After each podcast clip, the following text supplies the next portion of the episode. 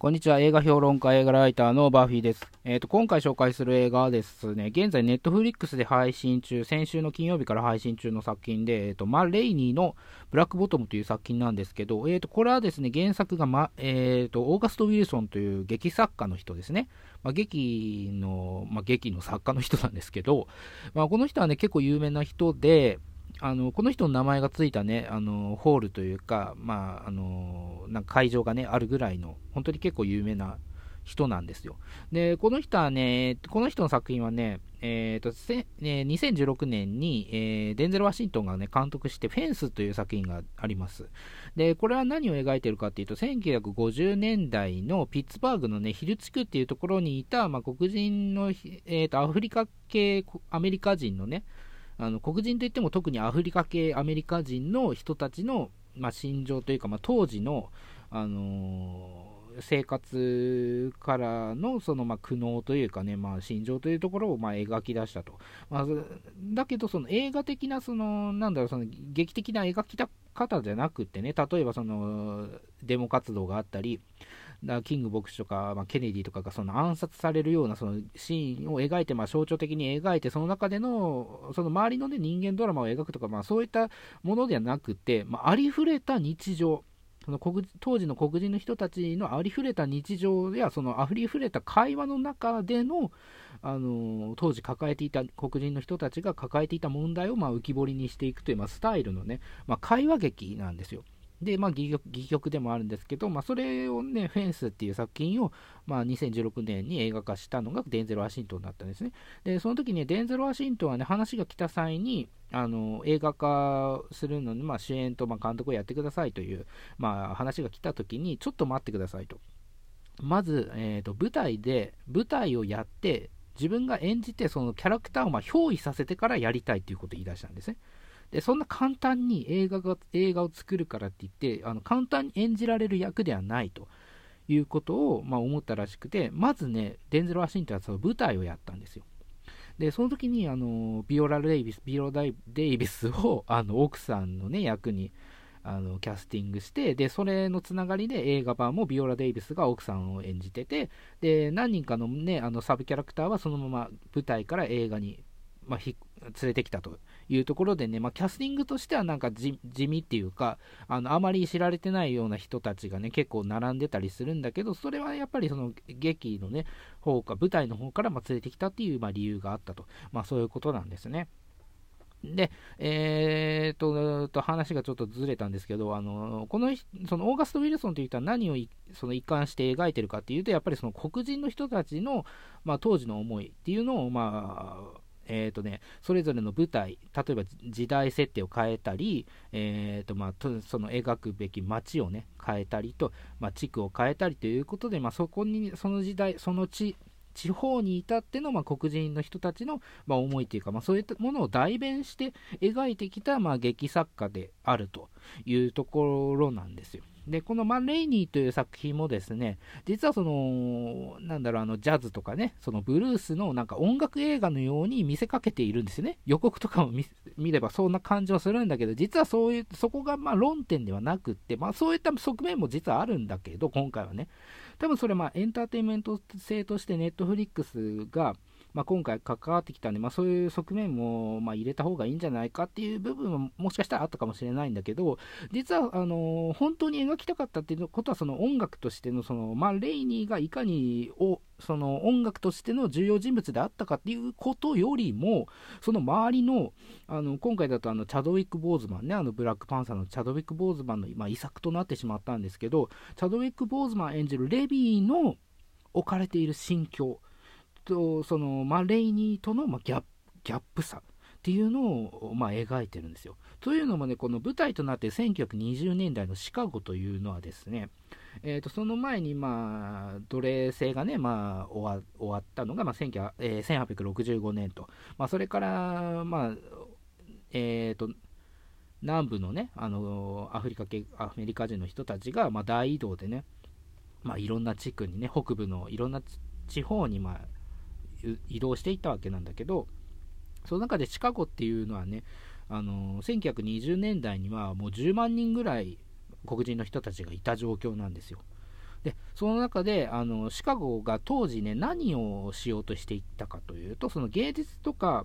特に音楽とかその芸術ね舞台とかそういったものであの多文化とかその多国籍なね文化を取り入れて、まあ、あたかも自分たちのもののようにね、あの変換して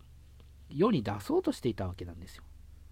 そういう風潮が始まったのが、まあ、まさにこの 10,、えー、と10年とか20年とか、まあ、それぐらいの時期なんですよね。でだからそのある程度のその優遇されてた部分があるんですよ。黒人に対してあの今まで差別をしてたんだけどその音楽が欲しいから白人の人たちは。音楽が欲しいからある程度ちょっと下手に出るんじゃないけど優遇されてたというような関係性ができてたわけなんですよ。で黒人の人たちも実はその白人の人たちの思惑っていうのを知った上であのただそうしていた方があの身の危険はないしうまく生きていけるっていう考えのもとで、まあ、生きていたと。あのそういうかん微妙ななんかちょっとね独特な関係性が作り上げられてきたというような状況でだけどこのレビーというねあのチャドウィック・ボーズマン演じるレビーはまだ若いし、えーと、今後のその今後の、ね、世界にその希望をかけていてで希望を見ていてでその自分自身も独立した音楽家にね今マレーニのバンドの一人ではあるけど独立した音楽家としてね、まあ、活躍していきたいという意識が強い人だったんですよ。で特にそのエピソードとしてね、まあ、靴のエピソードが入るんですけど、まあ、靴をね黄色い靴を買うんですよね、まあ、あの初めの冒頭ではないですけど、まあ、初めの方にねそのレビーがあの黄色い靴を買うんですけどそれ11ドルするんですよで、周りのね、大人た、あのバンドの仲間たちからは、そんな靴にお金をかけるなんて、履くものにお金をかけるなんて、あのバカじゃないかみたいなあの態度を取られるわけなんですね。で、これ、ここでもね、まず、あの世代間ギャップっていうのがありまして、で、まあ、一回りぐらい世代が違うわけなんですね、そのバンドの仲間たちっていうのは。だからそのバンドの仲間たちっていうのはその靴自体がそのおしゃれとか、まあ、そういったイメージよりもただ履くもの足を守る防具という防具のようなものとしてのまあ意識が強いわけなんですよ、まあ、そういったような感じでその黒人の人たちと、まあ、靴の靴とのね、まあ、黒人の人によるその靴の思いっていうか、まあ、その関係性っていうのはねあのー、分かりやすいのはそのハリエットっていう作品があったんですけど、まあ、それでも描かれていたし、まあ、そのパウパンフレットの中でもねあのいいろいろ書かれてたんですけどやっぱりそういったものが多い、あのー、そういったものだったんですよね。だけどレビーはその未来へのその希望の象徴として新しい靴を買うわけなんですよ。だからそこの世代間ギャップっていうところも、まあ、まず描いてるんですね。でそそ世代間ギャップによるあのやっぱり黒人の人たち、アフリカ系アメリカ人の人たちのあの思いっていうのは、やっぱりちょっと違ってる中で、まあ、共通する部分はあったりしてね、でそこで、あのー、まあ、意見を戦わせていくという、まあ、会話劇なんですね。だからこれもフェンスと同じように、ま会話劇であるんですよね。まあいろいろ周りでその音楽シーンとかもあったりするんだけど、まあ、あの全体的に何を描いてるかっていうと、もう全体的にも会話劇なんですよ。でそのか中の会話の中であの実はそのレビーっていうキャラクターはあのお母さんがね、マレレイプされたんだけど、お父さんはそれを見て見ぬふりしたと。それをもし言ってしまってね、あの敵対視して何か、ね、殴りかかったりしようがものなら、まあ、自分たちの方がもう殺されてしまうというような状況で、まあ、あのもう見てないふりをするしかなかったと。ね、で自分もそうその世代が変わったとし世代が変わったとしても実はその、ね、意識っていうのが残っていて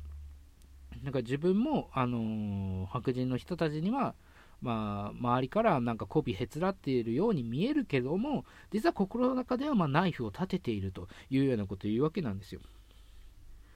でまあ、周りの人たちも、まあ、それは分かった上でね、分かった上で、ただ、その未来への希望っていうところでも、やっぱさっき言ったようにギャップがあったりして、とりあえずもう自分たちはもうこの現状維持、今、まあ、あの差別、まあ、実は差別っていうのはそのもう全然残ってますよ。ね、グリーンブックグリーンブックとか、ドリームとかね、ヘアスプレーとかの舞台となった、まあ、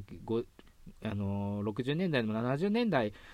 でこそまだ残ってる状態ですから、この20年代なんかも全然残ってる状態で、だからそれが、まあ、見えなくなっていたっていうだけのね、まあ、一部の部分で、その芸術という部分で、一部の部分でね、まあ、見えなくなっていたといういうことは、まあ、知りつつも、感じつつも、まあ、ただそれを、まあ、あのそのままにしながら生きていった方がま賢いというね、あの思いもある中で、まあ、そこでもギャップができると。で一方、そのレビーはあのマレイニーっていう人がねすごいあの上から目線で白人の人たちをま手助けたりしてるわけだから、まあ、そういうことをもう、ね、間近で見て、自分がもしこんなことをやったらすぐに音楽業界から排除されてしまうっていうことを思って、えーと、自分ができないことをマレーニーがやってるっていうところにもまたギャップを感じるんですよ。でさらに言えばそのママレーニーがねあの親戚のなんかあの子供を連れてきてで前振りみたいなことをさせるんですよねあのレコードの前の。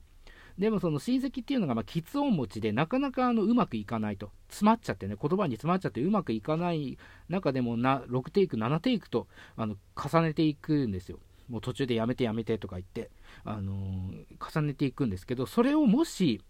自分がねレビーがやろうものならもうそんなの音楽業界で生きていけないということ分かるから、あのマレーニのねあの周りにいることが